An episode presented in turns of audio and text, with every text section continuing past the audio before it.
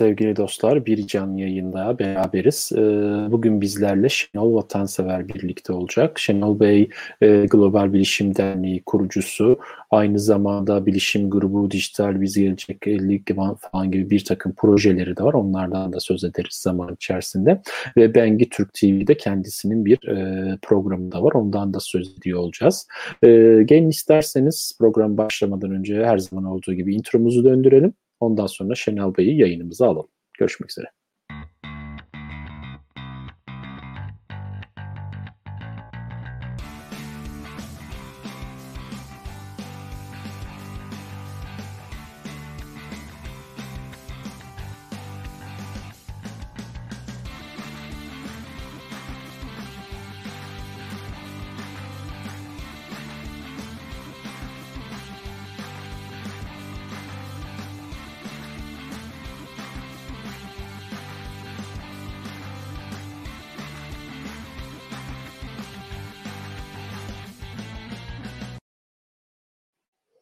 Evet, hadi Şenol Bey'i de yayına alalım ve başlayalım. Merhaba Şenol Bey. Merhaba Barış Bey, nasılsınız? İyiyim, sağ olun. Siz nasılsınız? Sağ olun, çok teşekkürler.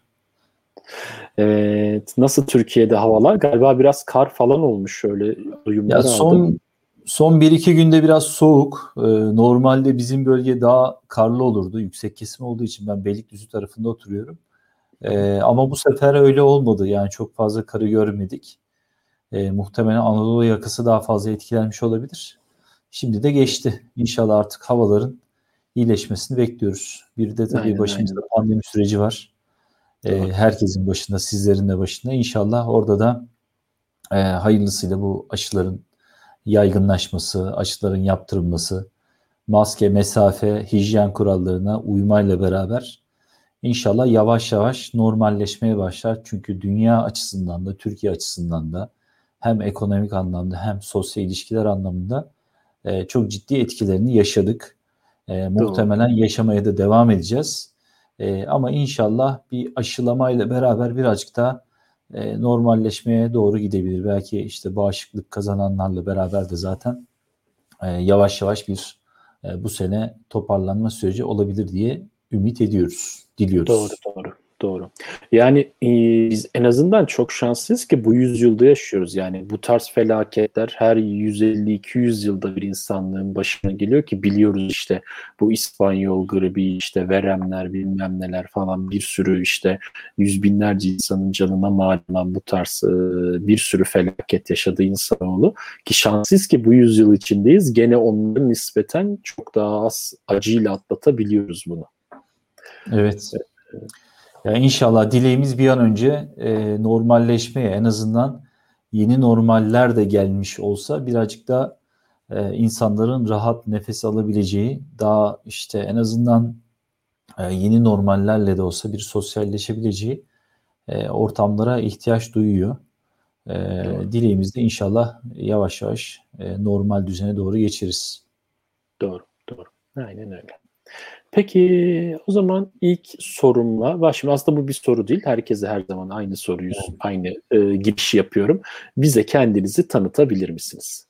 Tabii normalde e, yayınlara vesaire bağlandığımızda canlı yayınlarda ya da ne bileyim televizyonda hep bir konu oluyor tabii ki. E, o konu çerçevesinde konuşuyoruz. Kendimizden bahsetme fırsatı olmuyor. Bazen etkinliklerde kısa olarak geçiyoruz. E, çok da fazla aslında kendimden normalde bahsetmiyorum bu yayın bu açıdan bir fırsat olarak değerlendiriyorum. Birazcık izleyicileri Süper. ilk başta e, bilgi şeklinde e, sıkabilirim de ama e, tanışma anlamında özellikle benimle ilgili detayların e, birazcık daha bilmesi anlamında iyi bir fırsat olacak. Zaten biz bu e, yayını hem dijital biz tarafında hem diğer web sitelerimize de e, yayınlarız. Teknoloji ve Gelecek.com'da da e, yayınlarız. Oradan da e, en azından insanların eğer kafasında soru işaretleri olan sorular olanlar varsa oradan da e, cevap bulabilirler. E, inşallah e, hem canlı yayını hem sonrasında e, izlemelerini diliyoruz. Bu arada tabii hem YouTube'da hem LinkedIn'de hem Facebook'ta hem Twitter, Periskop'ta bizleri izleyenlere e, selamlarımı, e, saygılarımı sunarak öncelikle e, başlamak istiyorum. E, temel anlamda bakacak olursak Şenol Vatansever e, şu an e, zamanımın önemli bir kısmını Bengü Türk TV'de e, gerçekleştirdiğim televizyon programı alıyor durumda. Teknoloji ve Gelecek programının e, yapımcısı ve moderatörüyüm. Canlı yayınlanan bir program bu. Zaten detaylarını e, yine konuşuruz. Özet olarak şimdi geçeceğim. Evet. E, Dijital Biz Dergisi Genel Yayın Yönetmeniyim. E, bunlar medya tarafındaki çalışmalarım. E, bunun yanı sıra Global Bilişim Derneği kurucu başkanıyım. E, Bilişim Grubu başkanıyım. E, bilişimciler dediğimiz o yapıdan da yine e, bahsederiz. Onu da e, başkanlığını yapıyorum. Biraz detaya girecek olursak e, iş tarafında da Vatansal Bilişim e, Anonim Şirketi Yönetim Kurulu Başkanıyım. Yine bir e, vatansal bilişim aslında butik sistem entegratörü gibi düşünebilirsiniz. Bir de Patriot Teknoloji Anonim Şirketi Yönetim Kurulu Başkanıyım. Bu da aslında bir e, güvenlik üreticisi. E, KVKK alanında çözümler sunan, e, veri keşfi uygulamaları olan e, bir şirket olarak düşünebilirsiniz. Şimdi ben birazcık detaya gireceğim e, kendimle ilgili Tabii. olarak. 1979 yılında İstanbul'da doğdum. E, eğitimim İstanbul Üniversitesi İktisat Fakültesi İngilizce İktisat Bölümü mezunuyum. E, yani iktisat okudum aslında ekonomist e, olarak değerlendirebilirsiniz. Ama okul döneminde de sürekli olarak aslında teknolojinin içerisinde yer aldım. Ee, okulun ilk e, web sitesinin açılması İktisat Fakültesi'nin bana e, nasip olmuştu diyelim. Böyle bir görev e, teklif etmişlerdi. O da nereden gelmişti? İşte ilk birinci, ikinci sınıfta hocaların notlarını yani sene 96-97 yılından bahsediyorum. 97 yıllarında e, hocaların notlarını internetten yayınlamaya başlamıştım. Yani ilk internet yayıncılığı tecrübelerim onlarla olmuştu. Sonrasında tabii birazcık daha geliştirmeye başladık. Yani eskilerden biriyim teknoloji tarafında da. Ee, üniversite zamanında da asistan öğrenci olarak çalışmıştım.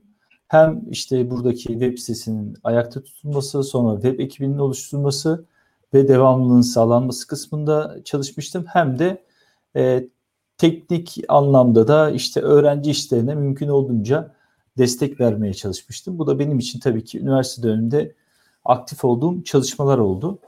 E, ilgi alanları olarak satranç oynuyorum. Yani ilkokuldan bu yana e, satranç oynuyorum. İlkokulda, ortaokulda, lisede birinciliklerim vardı, okul birincilikleri ve bu kapsamda da birçok turnuvaya da katılmıştım. Ee, yine e, İstanbul çapında kendi yaş grubunda 96 yılında İstanbul yedincisi olmuştum. Ee, yani profesyonelliğe doğru tam dönmedi ama lisanslı e, satranç sporcusuyum aynı zamanda.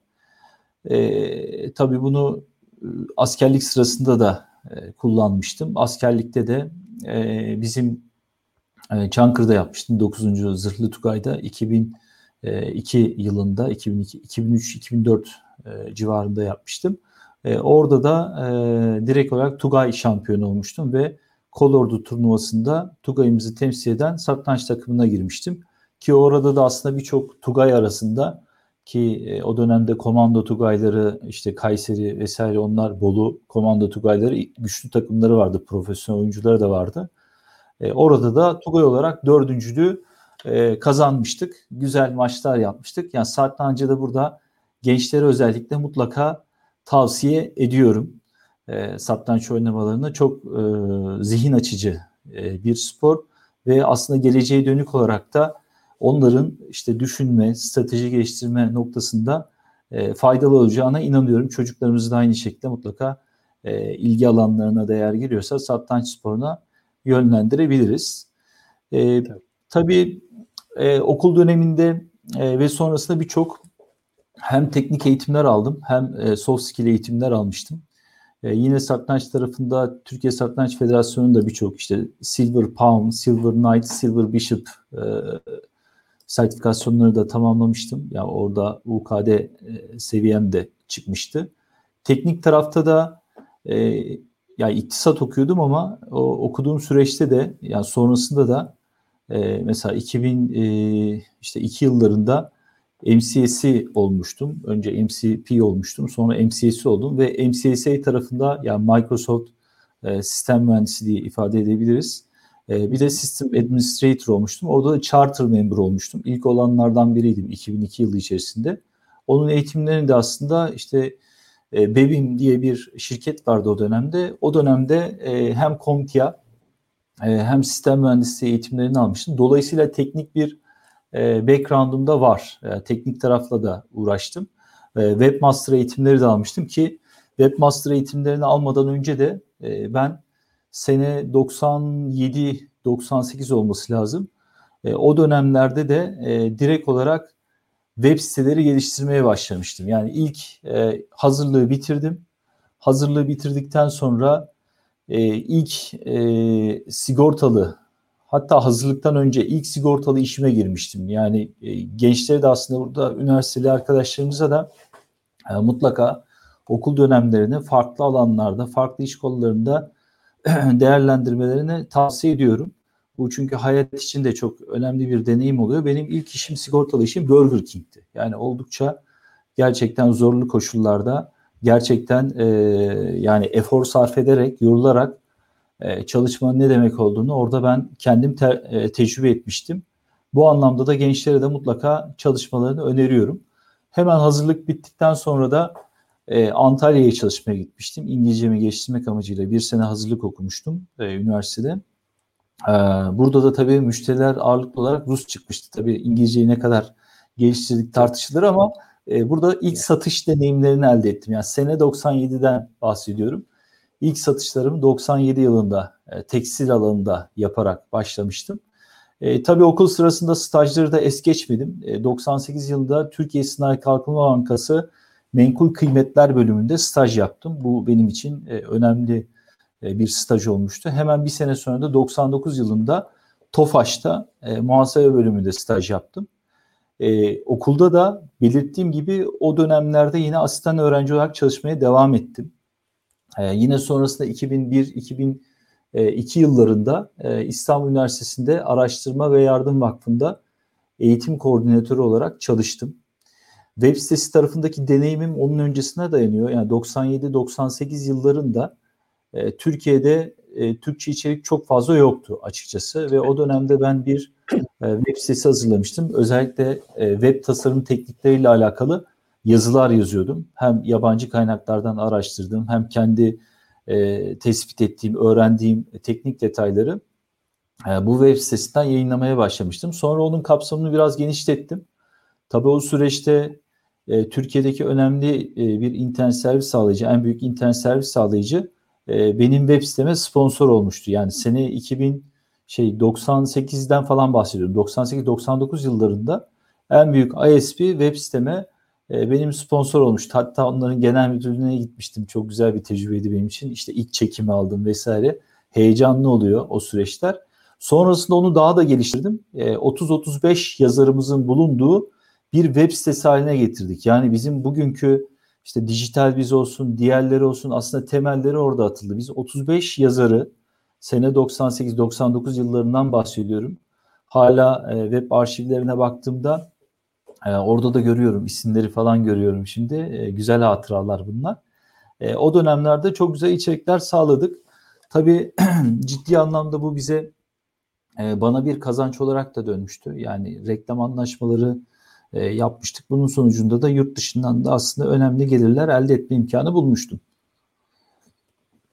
Ee, yine bu süreçte e, devam eden süreçte İstanbul Üniversitesi'nden sonra e, Araştırma ve Yardım Vakfı'nda eğitim koordinatörü olarak çalıştım ve aslında onların da Microsoft partner olmasını sağlamıştım. Hemen devam eden süreçte Newport Üniversitesi'nde eğitim danışmanı olarak çalıştım. Yani bilmiyorum şu ana kadar sayabildiniz mi kaç tane oldu ama daha epeyce var. E, devam edeceğim biraz detay geçiyorum. E, sonrasında TEB, TEB'in e, bankanın e, iletişim firmasında, TEB iletişimde çalıştım. O dönemde de belki duymuşsunuzdur, hatırlarsınız Portakal.com, işte Paratoner.com, Şehriye.com gibi web siteleri vardı. E, bunların satış pazarlamalarını e, yapıyorduk. O da bizim için e, güzel bir deneyim olmuştu. Sonrasında askere gittim. E, askerliğimi tamamladım. Geri döndüm ve bilgi adamda çalışmaya başladım. Bu da tabii ki benim benim için e, aslında önemli bir kariyer oldu. Üç buçuk yıllık e, bir süre çalıştım 2004-2007 arasında. Burada da bilgi adamın e, kurumsal departmanının kuruluşunda profesyonel olarak görev aldım. E, yöneticilik yaptım. Orada bir satış ekibini de e, yönetmiştim. E, bu süreçte bizim için tabii ki önemli tecrübeler sağladı. Devam eden süreçte Proline, şey, Provil grubunun e, Bizitek firmasında çalıştım. E, Bizitek'te işte CRM yani sizin yaptığınız işe benzer kendi ürünleri olan, yerli ürünler olan CRM, HRM e, ürünleri vardı, BPM ürünleri vardı. Kendi bir framework'ü vardı. Bunlarla ilgili olarak e, yine satış ekibi içerisinde çalışmalar gerçekleştirdik. Sonrasında e, Provil grubu Bizitek'i Ericsson'a satmıştı. Ericsson tarafında e, o süreçte ben ayrılmıştım. E, sonrasında Axis'te çalıştım. Axis'te işte IBM FileNet ve Kodak tarayıcıları tarafında e, önemli projeleri imza atan bir firmaydı. Tabii bu süreçte paralel olarak e, işte 2006-2010 yılları arasında e, Frekans gazetesinde köşe yazıları yazdım teknolojiyle ilgili olarak. Bu da aslında Türkiye'de ve yurt dışında özellikle Balkanlarda yayınlanan bir gazeteydi. Burada da teknoloji yazarlığı yaptım. Yani 2006-2010 arası e, önemli bir süre. E, bu da bizim için aslında önemli bir deneyim oldu. Sonrasında Servus'ta çalıştım. E, Servus'ta tabii ki bir okul gibi. Yani sonrasında tabii son dönemleri çok parlak olmadı Servus'un ama yani benden ben ayrıldıktan sonraki dönemlerde gerçekleşti. Benim dönemimde en azından oldukça iyi, güçlü e, projeler alan bir şirket konumundaydı. Türkiye'deki tabii en önemli sistem entegratörlerinden bir tanesi olmuştu. E, o süreçte de e, neden ayrıldım? Çünkü ufak bir siyasete girdik ve çıktık. Siyaset deneyimi elde ettim. E, 2007 yılında e, ben milletvekili aday adaylığı başvurusunda bulunmuştum. 2011 yılında da milletvekili aday adaylığı başvurusunda bulundum. İki defa bulundum bugüne kadar. 2011 sonrasında bir daha e, bulunmadım. Yani aktif siyaset tarafında e, yer almadım. Bu da aslında temelde e, STK tarafında biraz daha geriye gidecek olursak 2006 yılında e, Rumeli Balkan Türkleri Federasyonu, biz Rumeli kökenliyiz. E, bunun kuruluşunda yer aldım. Biz 35 derneği birleştirmiştik ve ilk olağan genel kurulda e, yönetim kurulu listesinde yer alarak e, yönetime girmiştim ve genel sekreter yardımcılığı gibi aslında icraatçı etkin bir pozisyonda yer almıştım genç yaşıma e, rağmen. 2007 yılında aday adayı olduğunda İstanbul 3. bölgede e, yaşım o dönemde tutmuyordu. 28 yaşındaydım. 30 yaş sınırı vardı. Teşekkür etmişlerdi. 2011'de yani aslında girebileceğim ilk seçimde e, listelere girdim ve ben e, işte Servis'ten e, profesyonel hayattan istifa ederek e, direkt olarak seçim meydanlarına indik. Yani bu çok farklı bir deneyim. Hem STK olması hem işin içerisine siyaset e, girmiş olması e, inanılmaz bir birikim elde ediyorsunuz. Yani o süreçte de yani nereden baksanız bir 15-20 bin kişinin elini sıkmışımdır, konuşmuşumdur.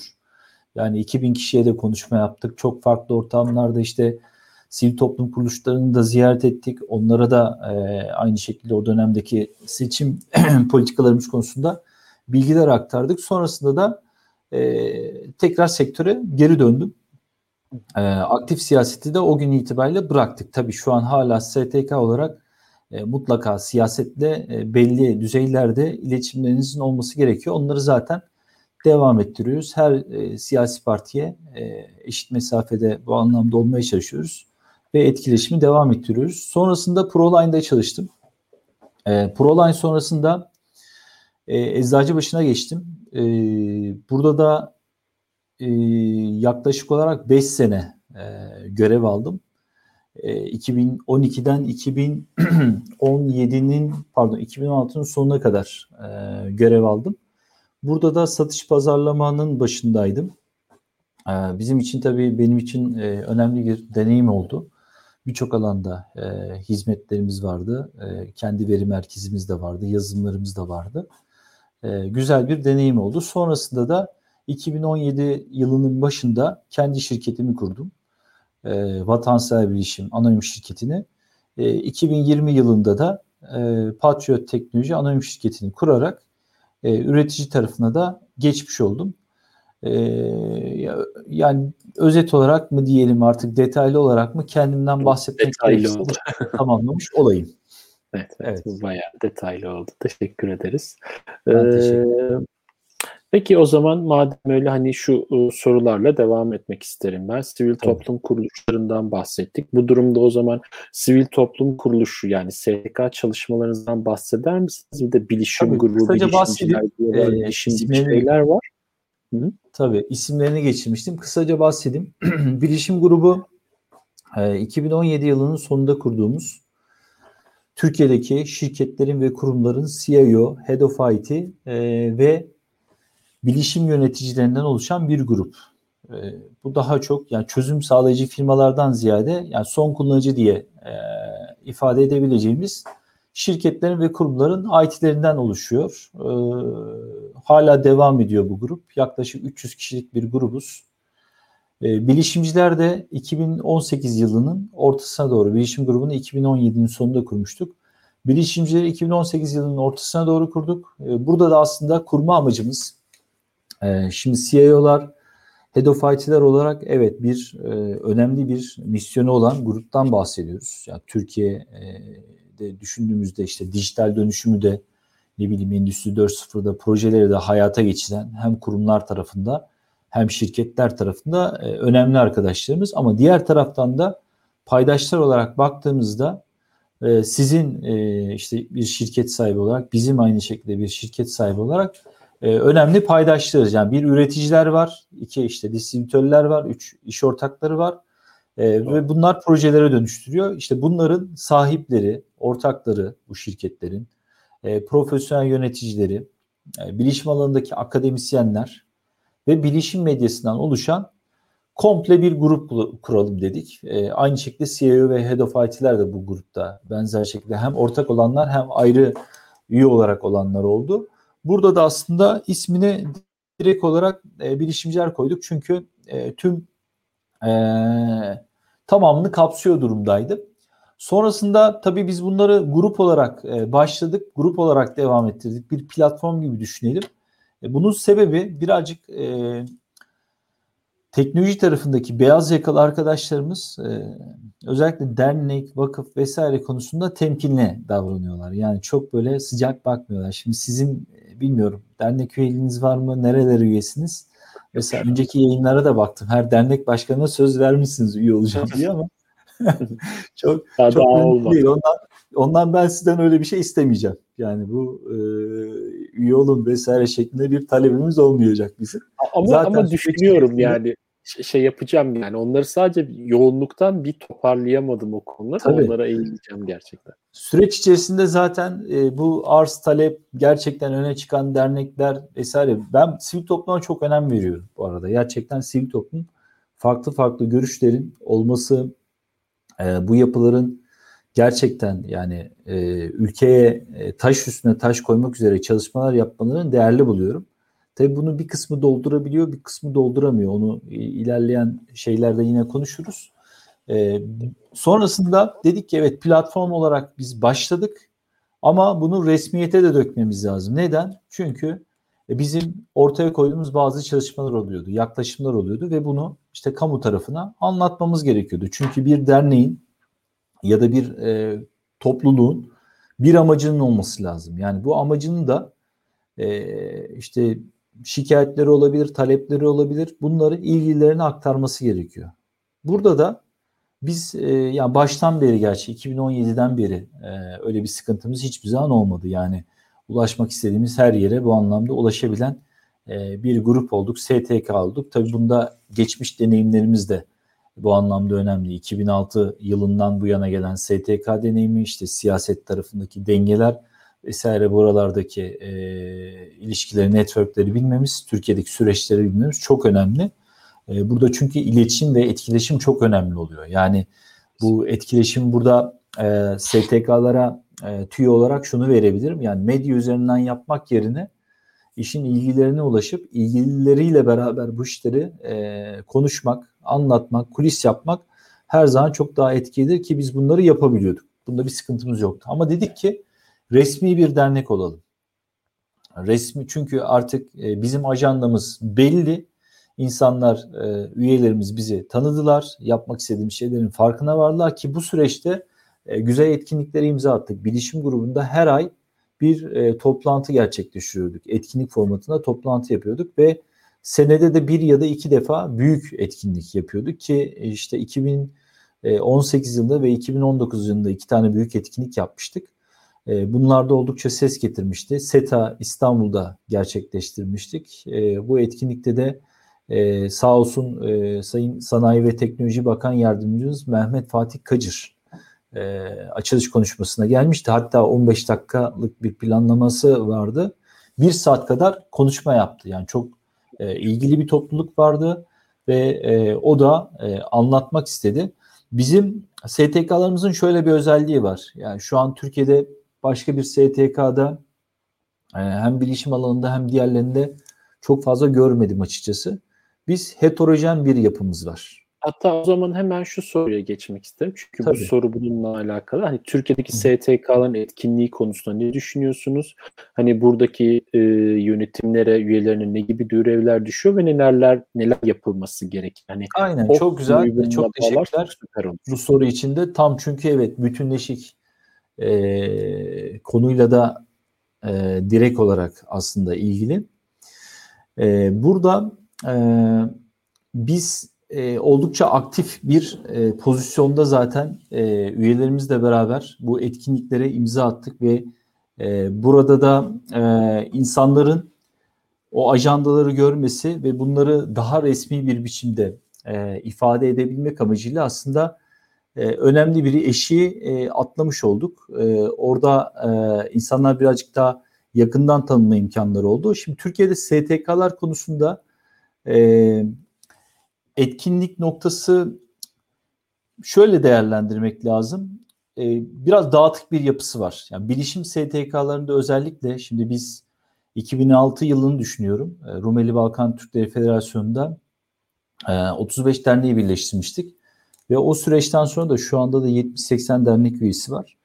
E, siyasete de etki eder pozisyona da geldi. Yani kendi politikaları neyse, yani Rumeli ile ilgili, Balkanlarla ilgili, e, işte oradaki nüfusla ilgili politikalar, oradaki seçim süreçleri o konularda etkili oldular ve her siyasi partide de e, farklı temsilcileri oldu. Biraz önce söylediğim kısmı da tamamlayayım.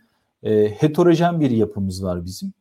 Ne demek heterojen bir yapı? Genelde Türkiye'deki STK'larda hep e, aynı görüşte insanlar toplanıp işte dernek kuruyor, vakıf kuruyor.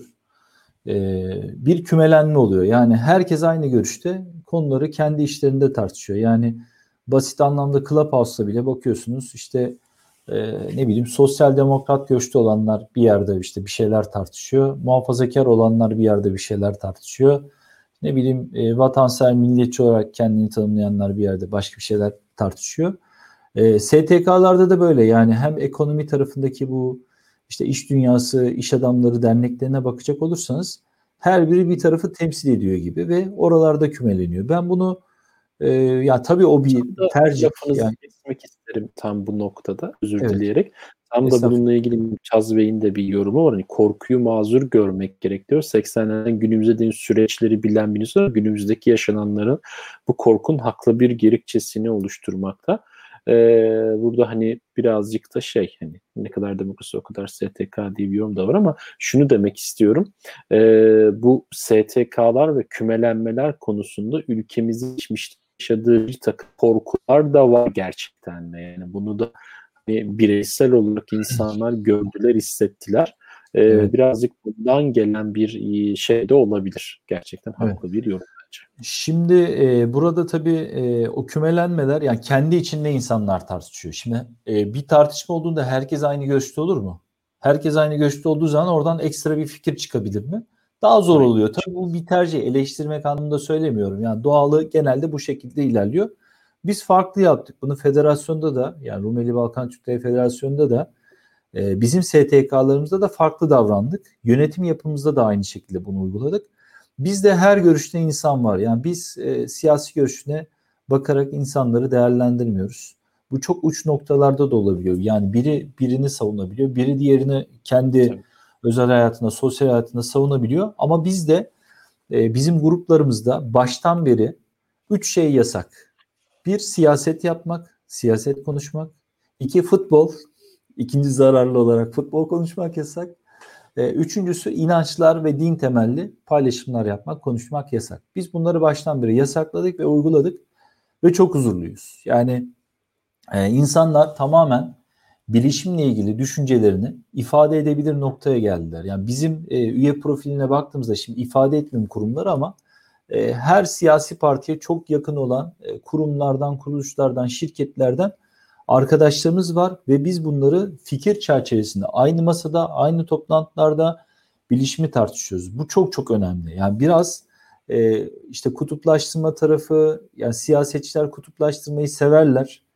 E, ki ben de siyasetin içerisine girdim çıktım yani o dengeleri de biliyorum. Yani siyasetçi olsaydım muhtemelen ben de kutuplaştırmayı tercih edebilirdim. E, çünkü o da ayrı bir konsolidasyon e, bir tarafta sağlıyor.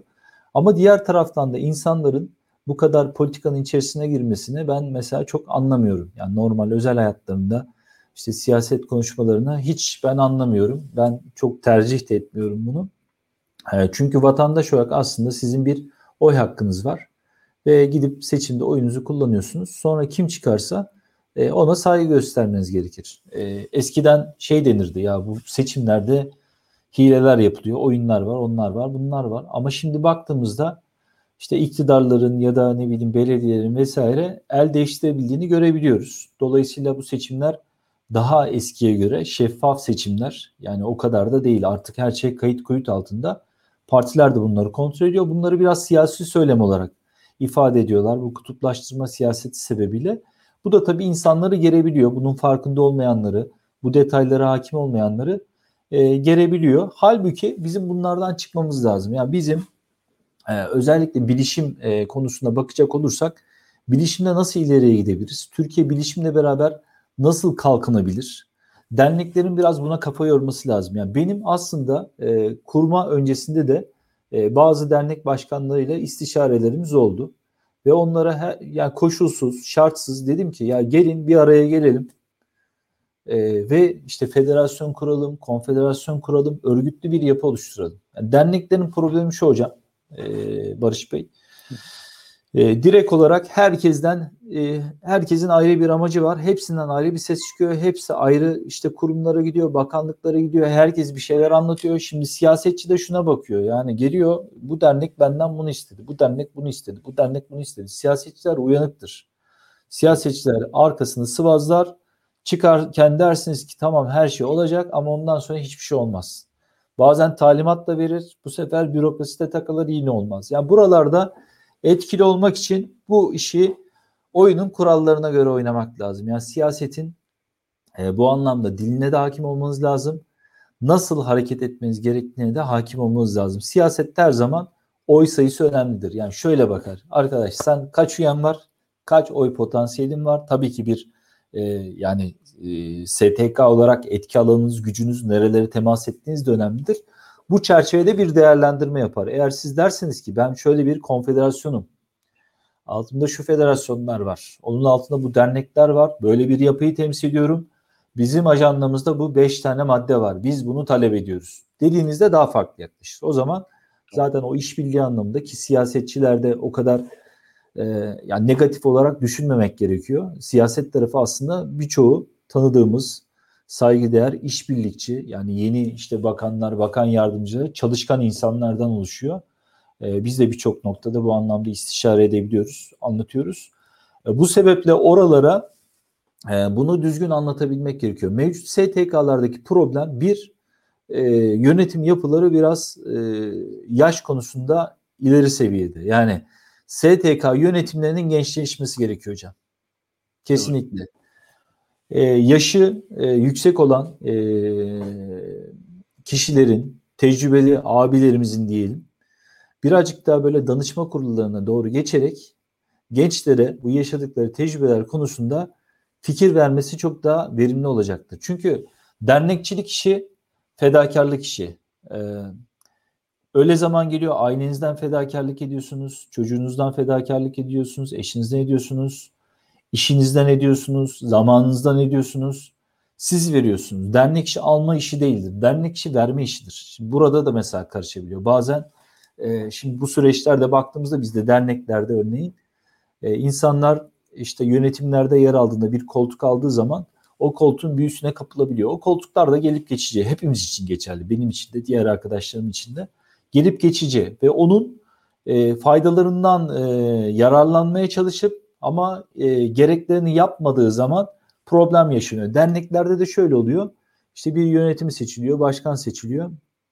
Başkan yönetim çalışsın. Böyle bir şey yok. Şimdi burada mutlaka e, üyelere düşen görevler de var. Yani üyelerin e, biz bir yönetim seçtik, yönetim çalışsın yaklaşımından sıyrılması lazım. Bu şekilde ileriye doğru gitmek mümkün değil. Üyeler evet çalışma gruplarında çalışacak, yönetim besleyecek, yönetim bu işin koordinasyonunu sağlayacak, yönetimden hesap soracak ama seçimden seçime bu işler olursa ki Türkiye'de maalesef genel olarak yapı bu e, seçimden seçime öbür seçime kadar devam. Ya derneklerde ne yapıyor? İki etkinlik yapalım, biraz para kazanalım, kiramızı ödeyelim vesaire. Bir vizyon yok. Ya Türkiye'yi buradan alalım, buraya götürelim. Ya arkadaş bizim gücümüz yetmiyor. Daha güçlü olanlarla bir araya gelelim. Collaboration olsun, güçlerimizi birleştirelim. Ondan sonra beraber gidelim, beraber hareket edelim. Egolarımızdan sıyrılalım, koltuğun büyüsüne kapılmayalım. Bunlar yok. Şimdi bunların olması lazım. Bunların değişmesi gerekiyor. Ve mutlaka e, örgütlü yapıya doğru gitmesi gerekiyor. Bunun eğer yukarıya anlatılması gerekiyorsa yoksa işte bireysel çabalarla, network'le yani etki edebildiğimiz kısımlar da oluyor bizim e, bireysel anlamda ve dernek olarak. E, ama her zaman dileğimiz hep beraber aslında e, hareket etmek. Bu anlamda da buradan e, bütün STK başkanlarına, STK yönetimlerine, üyelerine seslenmek istiyorum. Bilişim tarafında lütfen bir gençleşmeyi yapın e, büyük abilerimiz bizim danışma kurulu başımızın üstünde yeri var. Onların tecrübeleri çok değerli. Yani bizde bile e, tecrübe birikmiş durumda. Dolayısıyla e, onları da danışma kurullarında mutlaka değerlendirelim.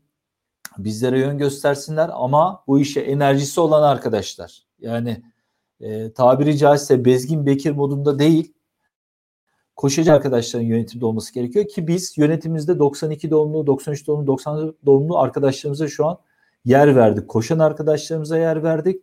Bunun dışında yıldızlar ekibimiz de var. Hem işte yedek üyelerde, diğer taraflarda üyeler arasında çok değerli arkadaşlarımız var.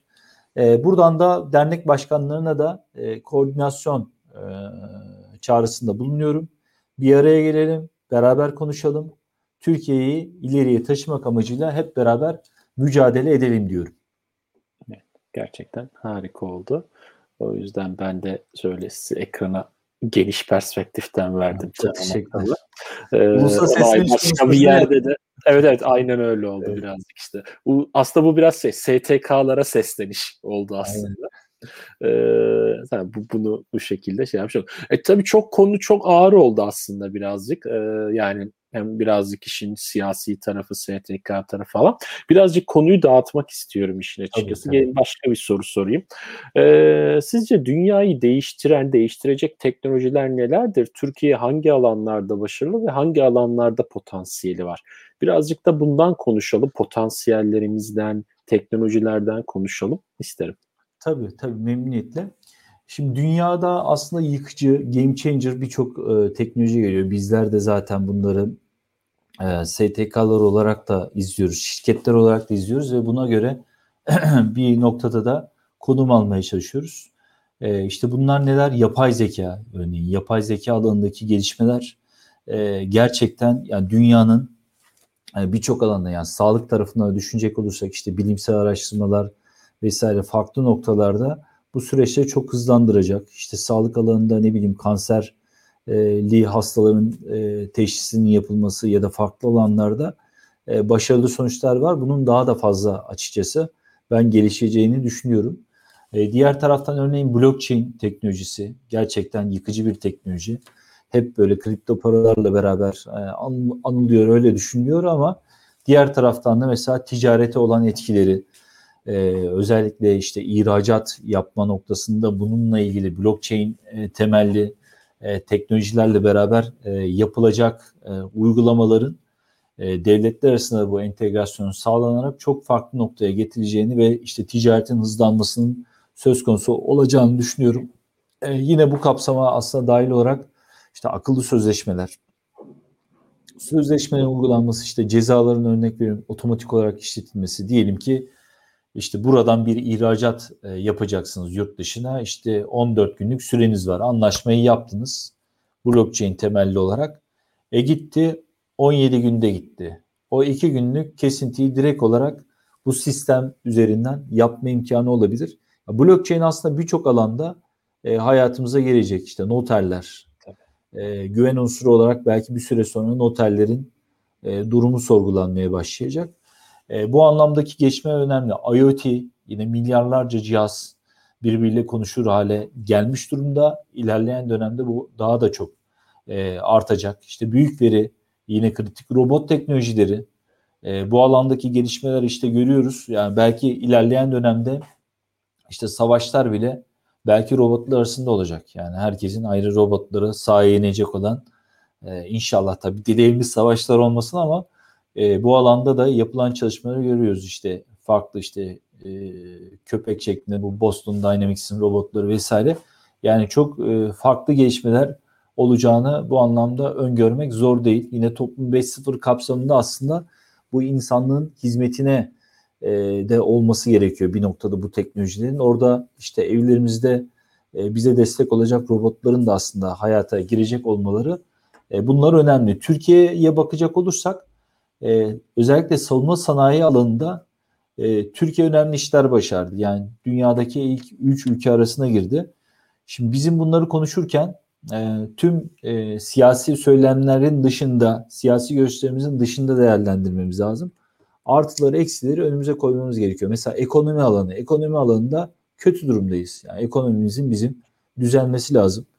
E, üretim temelli ekonomiye bizim geçmemiz gerekiyor. Her alanda üretim yapmamız lazım ki ben bunu e, rahat e, 15 senedir söylüyorum yani 2006 yılından beri bu işlere girdiğimiz ifade ediyorum. İşte tarımda yapacaksın, hayvancılıkta yapacaksın, sanayide yapacaksın, yüksek teknolojide üreteceksin. Bunları markalaştıracaksın ve ihraç edeceksin. Ya bizim üretim temelli. Hep tüketime döndük, hep e, ithalata döndük.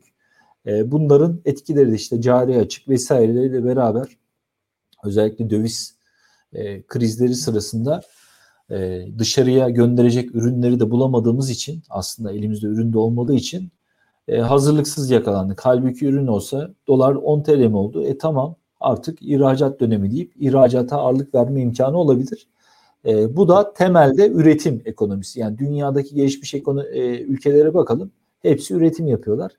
E, bizim bu sebeple üretime dönmemiz lazım. Ama işte savunma sanayi, örneğin savunma sanayinde gerçekten yani Türkiye'yi bu anlamda e, ileriye götürenlere de hem teşekkür etmek istiyorum e, yani dünyadaki ilk ülkeler arasına girdik. Özellikle bölgesel bir güç olduğumuzu çok rahat söyleyebiliriz. Eskiden yani farklı ülkelerdeki dengeleri, çevre coğrafyada, e, coğrafyalardaki dengelere baktığımızda Türkiye'nin e, sözü geçmiyordu ama şu an e, yine eleştirilecek kısımları olabilir politikaların ama temel anlamda işte en azından bir Karadeniz'de, Akdeniz'de e, daha işte enerji kaynakları arama noktasında diğer ülkelerle olan ilişkiler noktasında mesela Mısır Mısır konusunda da eleştiriler vardı. Şimdi Mısır'la da yani normalleşme.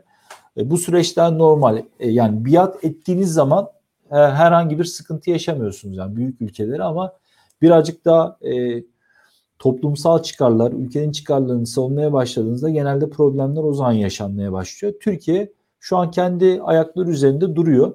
Biz de bu noktada aslında e, önemli bir yaklaşım ortaya koymuştuk. E, bilmiyorum siz e, şey tarafında e, gelecek 5.0 yaklaşımı ile ilgili e, herhangi bir Gelecek 5.0 diye 2018 yılında biz bir yaklaşım ortaya koymuştuk. Birazcık oradan aslında hem bu teknolojileri bağlamak amacıyla e, birkaç özetle ben e, geçmek isterim. Gelecek 5.0 diye sizin bir web siteniz de var bildiğim kadarıyla. Evet evet gelecek5.0.com e, web sitemiz de var aynı zamanda. E, burada e, bazı hem teknolojik anlamdaki gelişmeler için hem de yerli milli teknolojilerle ilgili yaklaşımlar ortaya koymuştuk ki bu süreçte bunların bir kısmı hayata geçti. Yani devlet tarafındaki politikalara da alındığını görüyoruz. Bir kısmı da en son e, Dijital Biz dergisinde Ali Taha Koç, Dijital Dönüşüm Ofisi Başkanımızla bir röportaj gerçekleştirmiştik. Orada da bazılarının hayata geçtiğini gördük. E, burada biz özetle şunları söyledik. İşte caydırıcı savunma sistemleri ve silah sistemleriyle savaşların önüne geçilecek. Bu bahsettiğimiz aslında savunma sanayindeki başarılar bu açıdan önemli. E, ileri savunma teknolojileriyle terörün ve terör örgütlerinin insanlığa zarar vermesinin önüne geçilecek. Yani bu bizim temennimiz ki şu anki aslında teknolojilerle istihbarat yöntemleriyle beraber e, bunları bir nebze başarmış durumdayız. E, yine e-devlet uygulamalarının etkisini göstereceğini, devletle ilgili tüm işlemlerin aslında e-devlet üzerinden yapılacağını biz ifade etmiştik. Burada da çok önemli adımlar atıldı. Özellikle pandemi sürecinde e, buralarda ciddi gelişmeler oldu. Yine bizim e, ıslak imzanın yasaklanması, yasaklanma yani direkt olarak ve elektronik imza mobil imzaya geçilmesi konusunda ve bu işlerle ilgili uygun cihazı olmayan vatandaşlara da devletin bunu verilmesi noktasında bir vizyonumuz var. Yine 2018'de ortaya koyduğumuzda vatandaşlık kartı, nüfus cüzdanı, ehliyet kredi kartı, bankamatik kartı olmalıdır şeklinde bir yaklaşımımız vardı. Burada da e, aslında bayağı bir adımlar atılmış durumda. E, yapay zekanın e, günümüzün çaresiz hastalıklarına erken tanı ve etkili tedavi imkanları ortaya koyması, e, imkansız gibi görünen şu anki problemlerine çözüm sağlamasını e, biz öngörmüştük. Yine insansı robotlar evde bizlere hizmet ederken işte de e, en ağır işleri yapacak. Bu da özellikle tabii endüstri devrimiyle beraber e, önemli bir e, eşik geçirmiş oldu. E, burada da robotlaşma, karanlık fabrikalar. Ya gelecek 5.0.com'dan da ben detaylı olarak aslında e, incelemelerini e, öneririm e, izleyicilerimizde, dinleyicilerimizin de. E, burada da e, ortaya koyduğumuz yaklaşımlar hem e, mevcut teknolojiler konusundaki vizyonumuzu ortaya koyması açısından hem de bunun Türkiye'deki uygulamasının adım adım e, gerçekleşmesi anlamında bizi çok memnun etti.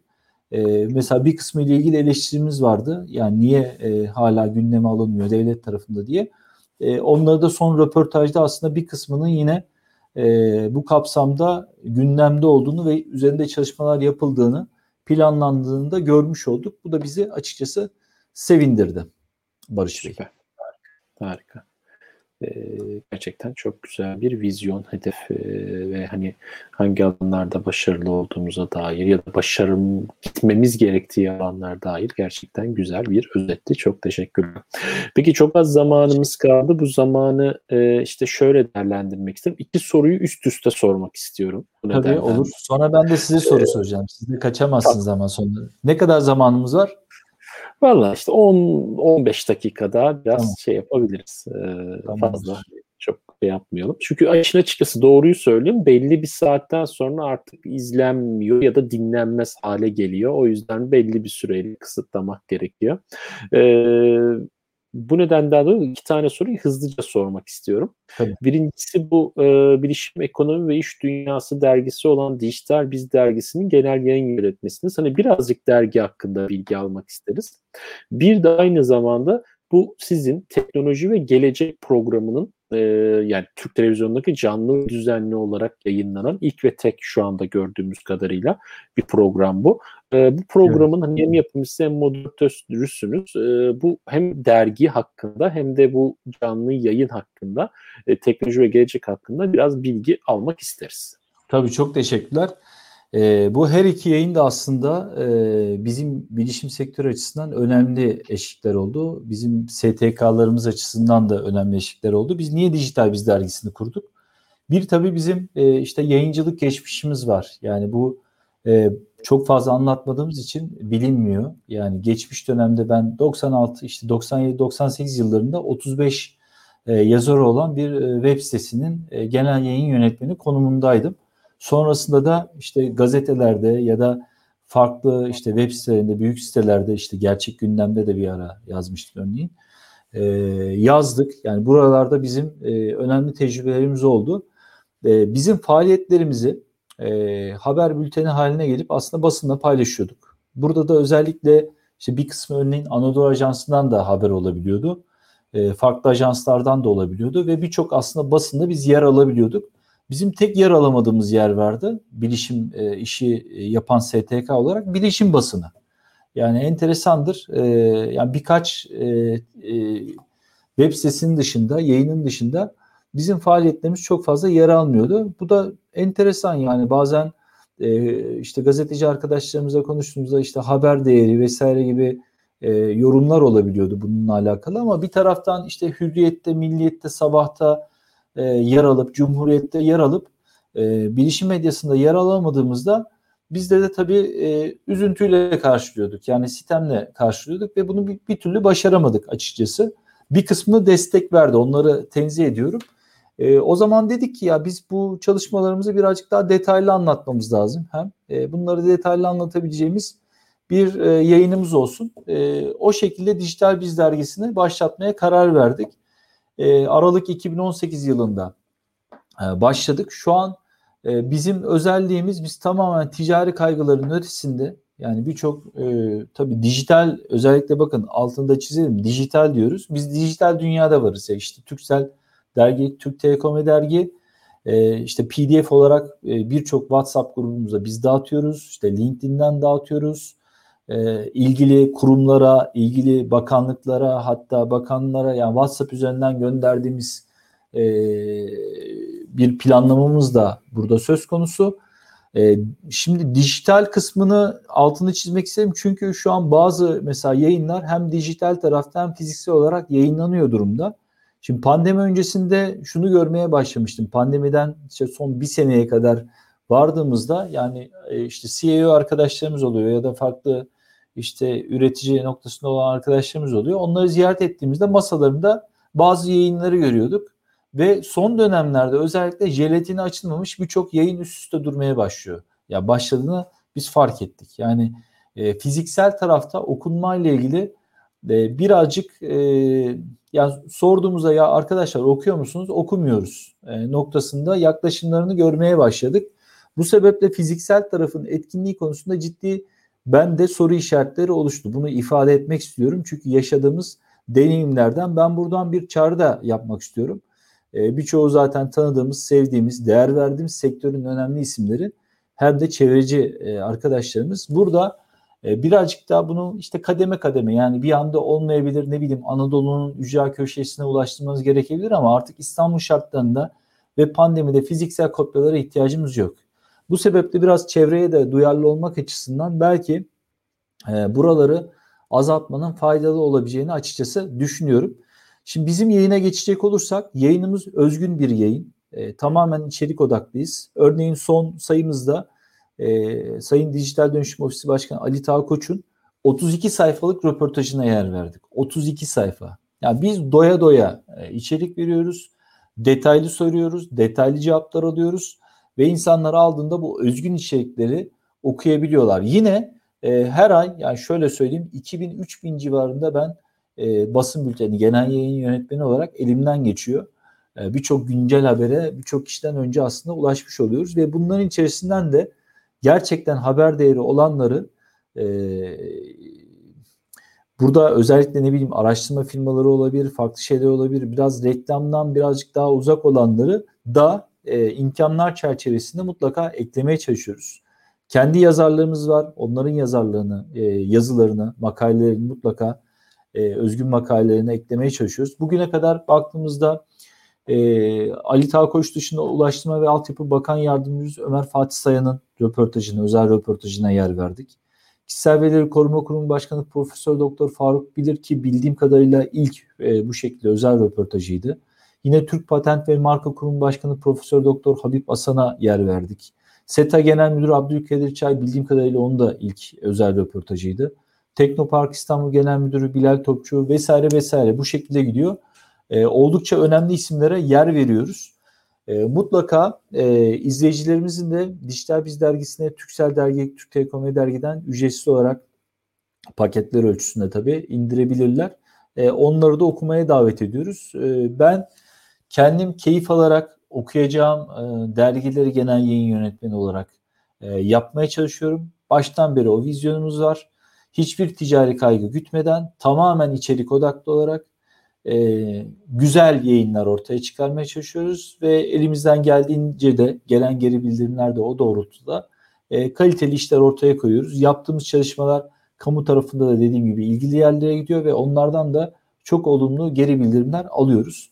Şimdi televizyon programına e, geçecek olursak televizyon programı Türkiye e, televizyon tarihinde ilk e, canlı yayınlanan düzenli olarak olan e, ilk yayın bilişim e, teknoloji tartışma programı konumunda.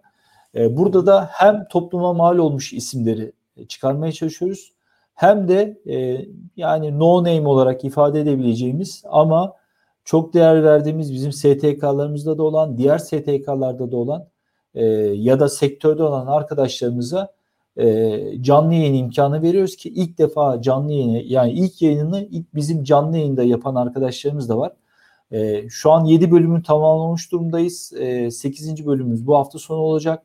E, Birçok sektördeki arkadaşlarımızı da konuk ettik. Türkiye Uzay Ajansı Başkanı örneğin e, konuk ettik. Teknopark İstanbul Genel Müdürü, e, Bilgi Ticaretleştirme Merkezi Genel Müdürünü konuk ettik. E, Birçok değerli arkadaşlarımızı sektörden, akademisyen vesaire farklı gündemlerle her haftanın bir gündemiyle konuk ediyoruz.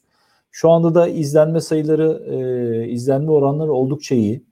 E, aldığımız geri bildirimler kanal tarafından da. E, inşallah bu hafta itibariyle de bir saatlik süreyi e, iki saate çıkarmayı planlıyoruz. Her pazar e, 14'te canlı olarak yayınlanıyor. E, web sitemiz teknoloji ve gelecek.com.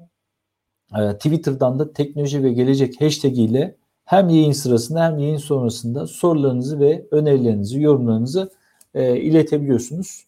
E, 11 Nisan'da da yine önemli bir yayın olacak. orada bir omni-channel platformu olarak bütün bu şeyleri takip etse sorular direkt gelse falan nasıl olur acaba Flexi Nasıl pardon başına kaçırdım. Konumlandırsak acaba orada omnichannel platform olarak böyle bütün bu hashtaglerde sosyal medyadan size gelen mesajları otomatik olarak ekranınıza düşmesini sağlasa tek bir ekranda Facebook, Twitter, WhatsApp, Instagram hepsinden Tabii gelen olabilir. Yani neden olmasın bir bence konuşalım bu konuyu. Olur mu? Konuşalım. Ben de size bir soru sormak istiyorum. Aslında birkaç soru sormak istiyordum ama vakit tabii ki e, birazcık dar. E, Barış Bey, şimdi sizin rolü ben almış oldum. bir e, tabii e, şu an canlı yayınlar yapıyorsunuz. E, diğer taraftan da işte pandemi sürecinde özellikle Clubhouse uygulaması çıktı. Dijital yayıncılığın geleceğini siz nasıl görüyorsunuz? İkincisi yani İngiltere'de yaşıyorsunuz. Ee, Ankara Anlaşması kapsamında da birçok arkadaşımız bizim de İngiltere'ye yerleşti. Bundan sonra gelmeyi düşünenler ya da İngiltere'de iş ticaret yapmayı düşünenlere ne gibi tavsiyeleriniz olur e, orada yaşayan e, bir Türk olarak? Peki. E, dijital yayıncılık konusunda aslında şu anki hani evimizden oturduğumuz yerden bu bu şekilde canlı yayınlar yapabiliyor olmak aslında pandemi döneminde çok popüler olmasına rağmen bunun öncesi de vardı. Yani yıllardır e, var olan işte ne bileyim kişileri ne yapardık? E, belli forumlara yönlendirir, kaydederdik. Sonra onların e-mail adresleriyle gelir açılırlardı falan böyle bir ortamlara girerlerdi. İşte Teams olsun, Skype olsun falan. Daha eskiye gidecek olursam. E, bu şekilde aslında bu vardı bu artık öyle bir noktaya geldi ki daha popüler, erişilebilir bir kültür haline geldi ki bunun son noktası da işte Clubhouse şu anda. E, Clubhouse uygulamasının içinde de ben de varım ama öyle çok aktif bir durumda değilim şu anda. Sadece uzaktan takip ediyorum hani neler dönüyor, ne oluyor falan diye. E, kendimi hani bir dijital yayıncı olarak görmediğim için, yani bu benim hobi olarak yaptığım bir şey şu anda. E, dijital yayıncı olarak görmediğim için hani orada çok var olur muyum ya da hani bunu ne kadar hani ileri götürürüm çok bilmiyorum. E, o yüzden burada konudaki bilgim de kendi tecrübelerimle sınırlı tamamen. E, o yüzden çok konunun derinine hakim değilim bu dijital yayıncılık konusunda. Ama şunu söyleyebilirim ki evet evlerimizin içerisinden bu tarz yayınlar yapmamızı sağlayan bu ortamlar gerçekten e, bizim şu dönemde, şu pandemi döneminde hani insanların evde kaldığı dönemde çok güzel bir hayat kurtarıcı oldu. Televizyondan, o televizyondaki içeriklerden, o Netflix'te e, arayıp arayıp kendimize uygun film bulamamaktan, dizi bulamamaktan bizi birazcık farklı noktalara itti diyebilirim. Hani işin bu yönüne bakabilirim. İnsan psikolojisi üzerindeki etkilerine bakabilirim. Birazcık bunları dinleyerek bu podcastler olsun, yayınlar olsun, dijital yayınlar olsun. Keza işte e, Clubhouse olsun insanlar buralarda farklı bir çıkış yolu buldular kendilerine. Hem kendilerini ifade etmek anlamında hem de e, başka insanların görüşlerini ve fikirlerini anlat, anlayabilmek adına. Mesela dün işte e, ben de Clubhouse'da birkaç tane böyle etkinliğe dinleyici olarak katıldım, dinledim. Oradaki kişilerin görüşlerini aldım. E, ve hani değişik bir konu oldu evet yani e, güzel bu bağlamda. Bunu hani bir işin uzmanı değil daha çok hani e, bunu tüketen bir kişi olarak bu şekilde ifade edebilirim. Ee, bunun haricinde İngiltere konusunda da evet İngiltere'de özellikle son 2-3 yıldır aşırı derecede bir Türkiye'den gel, gelen insan sayısı var. Yani e, hani sayıları tabii ki bilmiyorum resmi bir şey değilim ama sonuç itibariyle hani gözle görülen de e, o kadar çok gelen insan var ki umarım mağdur olmazlar demek istiyorum. E, çünkü bu insanlar sonuç itibariyle çok e, yanlış bir dönemde geldiler. Bu tabii ki onların bir sorunu şeyi değil yani seçimi değil pandemiye denk geldi. Pandemi çok kötü denk geldi tabii. Çok bir birçoğunun gelişi yani tam böyle kendilerini bir şekilde ifade etmeye başladılar. Tam ileri gidecekler. Tam bir şey yapacaklar. Düzenlerini oturttular. Ondan sonra e, çevre edindiler belli bir düzene sahip olan ki bir yurt dışına taşındığınız zaman bu bir iki seneyi falan bulabiliyor orada bir düzen oturtmak. Tam bu oldu derken pandemi oldu ve hani bu yeni gelen insanları gerçekten çok etkiledi. Ben e, çok iyi biliyorum ki birçok kişi şu anda devlet yardımlarıyla hani e, ayakta kalmaya çalışıyor, günlü geçirmeye çalışıyor. E, bir şekilde onlarla e, hani idare ediyorlar diye. E, umarım bu süreç mümkün olduğunca hızlı bir şekilde toparlanır ki e, bu mağduriyetler de ortaya çıkmaz. Bunun haricinde keza yapamıyoruz, olmuyor falan deyip giden, geri dönen çok kişi de duydum, biliyorum. O yüzden yurt dışında yaşamak hani Türkiye'den baktığınız zaman o ne güzel, harika işte yurt dışında yaşıyorsunuz falan gibi geliyor ama inanın kendi içinde de bir sürü problemi de var. Yani Türkiye'de yaşamaktan keza e, kendi içinde bir sürü e, problemi de var. Önemli o ama bunları zaman içinde hallediyorsunuz. Yani her şey için bir zaman lazım. İlk iki sene işte belli bir şey için zaman lazım. İki ile dört için başka bir şeyi oturtuyorsunuz. Dört ile altıncı sene aralığında başka bir şeyleri oturtmuş oluyorsunuz falan. İşte bu zaman geçtikçe her şey oturuyor olacak. Ee, yani o yüzden yurt dışına gelen bu beyin göçünü de ben aslında çok kötü bulmuyorum. Onu da daha önceki yayınlarda da ifade ettim. Keşke daha fazla insan Türkiye dışına çıkarak göç atsa beyin göçü adı üzerinde. çünkü bu beyin göçünün avantajı da şu bu beyin göçüsü yapan insanlar belli bir bilgi birikim tecrübede olan insanlar zaten. Ve bunlar gidecekleri yerlerde yönetici pozisyonlarına gelecekler ve yöneticiler olarak Türkiye'yi temsil edecekler orada. Bu hem diğer Türk vatandaşlarının oralarda iş bulma açısında daha kolay ilerlemesini sağlayacağı gibi. Evet, çok önemli bir nokta. Peki Türkleri... burada şey öneriniz ne olur? Yani Türkiye ile olan koordinasyonun sağlanması, yurt dışında yaşayan kişilerin yurt dışında yaşayanların kendi aralarındaki Türklerin koordinasyonu sağlanması. Burada ne dersiniz? Ve Türk içinde yaşayan, burada yaşayan Türkler kendi aralarında koordinasyonu bir şekilde sağlıyorlar. Bunun için daha önceki yayınlarda hani e, konuk ettiğim kişilerde bir takım e, oluşturdukları gruplar vasıtasıyla zaten ki bu gruplara işte on binlerce Türk kayıtlı e, ve oralardan haberleşiyorlar. WhatsApp grupları bile hani aktif bir şekilde kullanıyor. Hani Türkler kendi içinde bir şekilde yolunu buluyorlar kendileriyle haberleşmek için öyle diyebilirim. E, çünkü sonuçta bir yerde azınlıksınız ve belli bir zümreye zaten e, rahat erişebiliyorsunuz. E, devlet nezdinde baktığınızda Türkiye'den tabii ki destek gelmesini her zaman e, isteriz. Yani bunun atıyorum bir devlet kanalı yoluyla da e, bir şekilde bir şeylerin e, ortaya konması devlet kanalı yoluyla da bir takım etkinlikler, tanışma toplantıları, ticaret yapanlara ekstra bir takım kolaylıklar falan tabii ki her zaman e, yani you are welcome deriz en fazla bunu tabii ki diyebileceğimiz e, başka bir şey olmaz e, olursa tabii. Yani burada iyi. aslında birazcık daha e, devlet tarafından yani yurt dışına beyin göçünün negatif olarak değerlendirilmeyip ki bazı programlar var yani tersine beyin göçü de şu an Türkiye'ye olabiliyor özellikle bilimsel alanlarda ama beyin göçü ya bu negatiftir gibi düşünmeden aynı sizin e, vurguladığınız kısımlarda e, buradaki Türklerin de iyi pozisyonlara gelmeleri daha sonra geleceklerin de aslında oralarda e, daha iyi pozisyonlara gelmelerine vesile olacaktır. Bir taraftan da tabii bu iş, bu işler hep işte lobi, kulis işleri yani bu anlamda da bizim Türklerin aslında her ülkede aktif olması lazım. Aktif varlığının desteklenmesi gerekiyor. İşte ne bileyim Balkanlar bölgesi için bizim kendi ilgi alanımızdan geçmiş dönemde oradaki Türklerin Türkiye ana vatana göç etmesi yerine aslında oradaki varlıklarının güçlendirilmesi her zaman daha fazla tercih edilmesi gereken bir şey. Yani orada kalanların gücüne güç katmamız lazım. Hem ekonomik anlamda hem siyasi anlamda hem diğer taraflarda çünkü seçim süreçlerinde de onlar da kendilerini temsil eden insanları seçiyorlar. Oralarda da Türk partileri de çıkabiliyor ve bunlar yasal zeminde e, Türkiye'nin çıkarlarını, Türklerin çıkarlarını da bir noktada korudukları için bu lobicilik faaliyetlerinde de fayda sağlayacakları için mutlaka destek olması lazım. Yani ben buradan da hem Dışişleri Bakanlığı'nın hem diğer aslında ateşeyitlere, diğer ilgili kurumlara, TİKA'ya vesaire seslenmek istiyorum.